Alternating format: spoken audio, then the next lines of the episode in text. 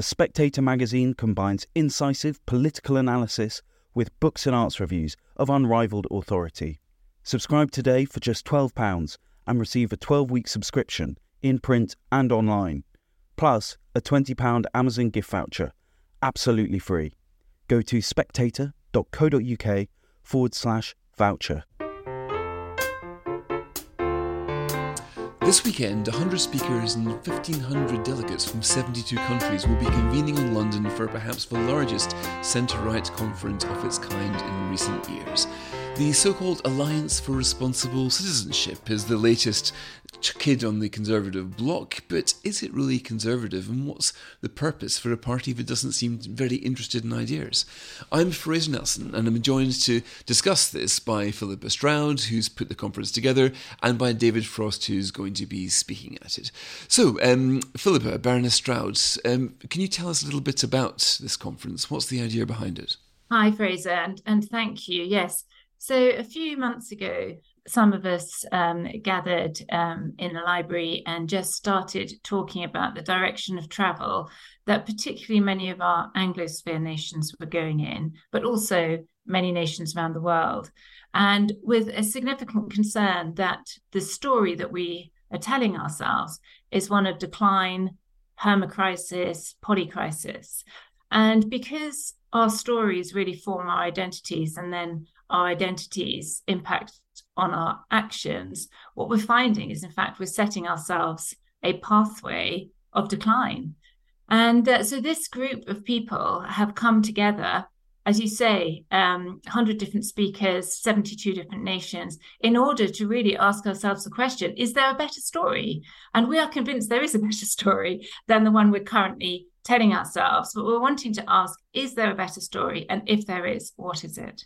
And the names you've got coming, Jordan Peterson, um, Bjorn Lomborg, um, Jacinta Price, who I wrote about recently, he's fresh from winning Australia's No campaign, John Howard, former Australian Prime Minister, Tony Abbott, former Australian Prime Minister. Um, anyone else you want to mention? So there are some incredible speakers coming. I mean, if you think of the states, for example, um, we've got uh, Kevin McCarthy, who up until recently was the Speaker of the House, uh, but also Jonathan Haidt coming, who is known for his book, The Coddling of the American Mind. And for the UK, we've got people like Andy Haldane and Maurice Glasman who want to join in the conversation as well. And then back to Australia, we've got people like uh, John Anderson, who was the uh, Deputy Prime Minister under John Howard's um, uh, premiership too. So we've got an incredible breadth of speakers, uh, really crossing the world of politics, business, media, the arts, the academy, social social sector, um, and really trying to bring all of these voices together to ask the question: Is there a better story? David Frost, isn't this what the Conservative Party conference is supposed to be about? Discussing ideas in which the centre right might find some um, better ways ahead. Yeah, it probably is. And I think, to be fair to the Conservative Party conference, quite a lot of that does happen on fringe. It just doesn't happen in the, the main event. And I think what ARC can bring, and I hope it will bring, I'm looking forward to it, is the, the international perspective. I, I think, in particular, the UK US perspective, which used to be so strong in conservatism and has somewhere got lost in recent years. We really need to knit that up again. There are lots of good conservative ideas out there, and they're, in my view, the old ideas freedom, free markets, small states, the nation, all of that need to be revived. And I hope this can play a part in it.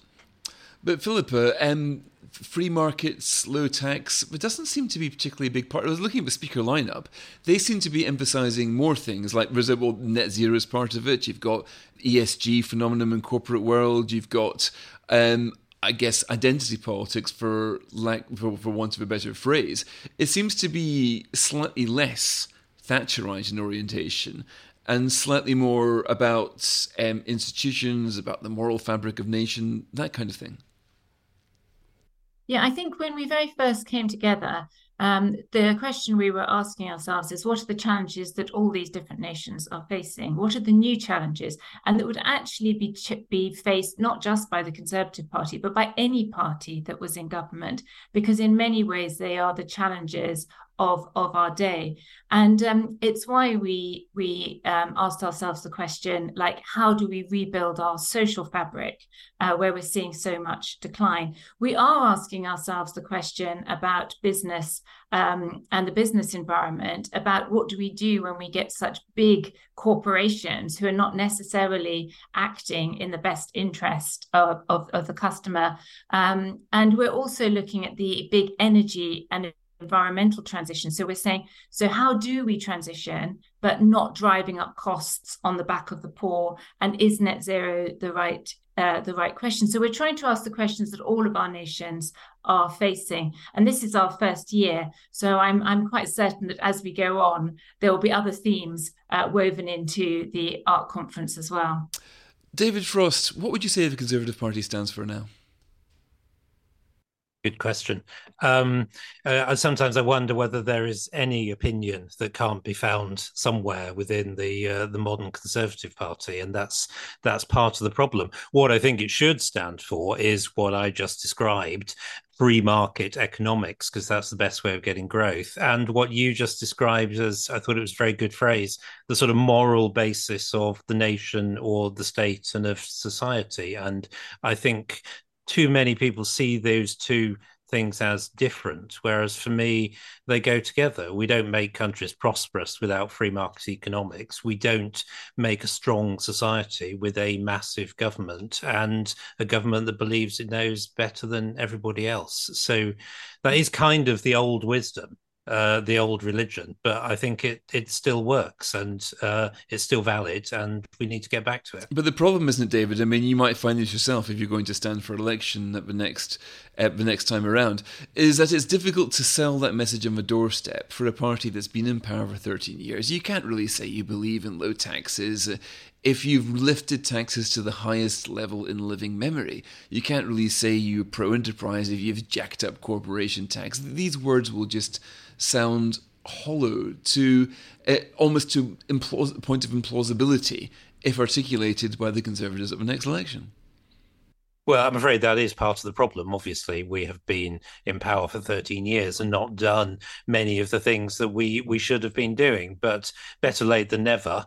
Uh, I think uh, a lot of our Conservative voters, the core voters, the people who voted for us in 2019, do want some of those aspirational Conservative things, and we can still do a, a, down payment on them in the next year. But we've got to paint a convincing vision of what conservative Britain would be like. And it's not surprising that on the doorstep it's difficult. I agree with you, it's, it's difficult, but that's because we haven't made the case for 20 years. People don't understand it, and we're starting from zero. That is a great pity, but you've still got to start from somewhere. Now, Philippa Stroud, you're a Conservative peer. You were a special advisor to Iain Duncan Smith, instrumental in bringing about welfare reform. So you'll know all about the Conservative Party and its woes. Um, the word Conservative appears almost nowhere in your ARC literature in the themes of it. Is that deliberate? Are you guys positioning yourself as not a conservative movement, but more of a, I don't know, a classic liberal movement? I think there would be many, many people within ARC who are part of the conservative movement. Um, but I think what we're trying to do is actually position ourselves above politics.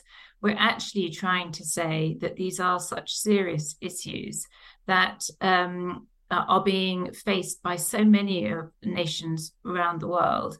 Um, what we're seeing um, in our children's lives, in our schools at the moment, what we're seeing um, in the energy debate, what we're seeing in our in our business debates at this moment in time. These are big things that actually people have tried to shut down debate on at a very time when we should have been opening up debate. And uh, what we're trying to do is say, let's let's first and foremost establish an environment where we can have the free exchange of ideas on these issues again so that actually as as societies and nations we can work out what is the best way of going through what are pretty major transitions. And um, and, and, so that's why we've we've tried to position it um, above the political fray. I'm with you but to have uh, uh, um, And what's interesting, Philippa, is um, of course, as David says, there has always been an Anglo American axis, but this seems to be Anglo American Australian axis. Australia is very much, in your conference, the third leg of the stool here. You're saying then that there are problems which conservatives in all three countries have got net zero, what to do about it, identity politics, the language in which you need to come about yeah, it. What to do about that? Then, the, uh, I guess, what population decline, the role of the family, uh, to the, yes, the, the extent. absolutely, the nature of big business and the impact on flyover flyover states. These are these are all issues that all of our nations are are facing, and that we we need very um, open conversations around to be able to grapple with the best way through using Lord Frost's great principles, which I love, um, but uh, allowing free exchange of ideas around these issues again. Um, um, now, David Frost, you're a Telegraph columnist like me. We um, we come out on the same day. Of course, you and I like ideas, but is it the case that voters just want to ask the um, the you know the Janet Jackson question, what have you done for me lately? I mean, they want to they they they want. I mean, Rishi Sunak was campaigning this week. We got a new video today where he was listing a little video of all the things that he's done. There wasn't any big ideas, but he's positioning himself almost deliberately as a man who hasn't got a big vision of the country. He's a man who's simply going to be measured by his achievement. I mean, he had his little five pledges earlier on at the beginning of his year. It seems to me as if he is almost wanting to move above ideology, as it were. And the same way that wants to move above politics. He wants to say, I am the man who will work hard for you, and here is what I'm going to do for you. He doesn't seem to feel the the need to come out with a creed. I mean, it is important, obviously, to deliver results. That's self evident. Um, but I do think that voters can sense it when there isn't a kind of driving conviction and ideology behind it. And uh, I'm not saying that's the case with um, Rishi Sunak. I think he actually does have a, a, strong conservative ideology behind it that doesn't always come across. But but I do think that people can tell, you know, what sort of country are, do you want to turn Britain into? How will you face unexpected challenges? What is your ideology? What are your values? How are you going to make those judgments? I think that is also important and it does come across. And, you know, simply a list of what I did uh, on my holidays sort of thing is not really enough to um, uh, to to to kind of get people come out and and vote. Right. So, so Philippa, is it your aim here that when this conference is, is over, that there will be more ideas for the Conservative Party to pick up? I mean, I'm very much hoping that um, this will platform many, many good ideas uh, for all parties uh, to pick up. But obviously, my own party being the Conservative Party, I would love it if there were great ideas for the Conservative Party to come out of this too. But these ideas will be rooted in the concept of responsible citizenship, hence the name, and the fact that first and foremost, each of us as individuals is responsible for ourselves. Then, as families, we are responsible for the raising of the next generation and the care of our own families then onto there for our neighbour and our communities, and then onto there at a national level, rather than the other way around, which is this kind of top-down way of thinking about the population of a nation.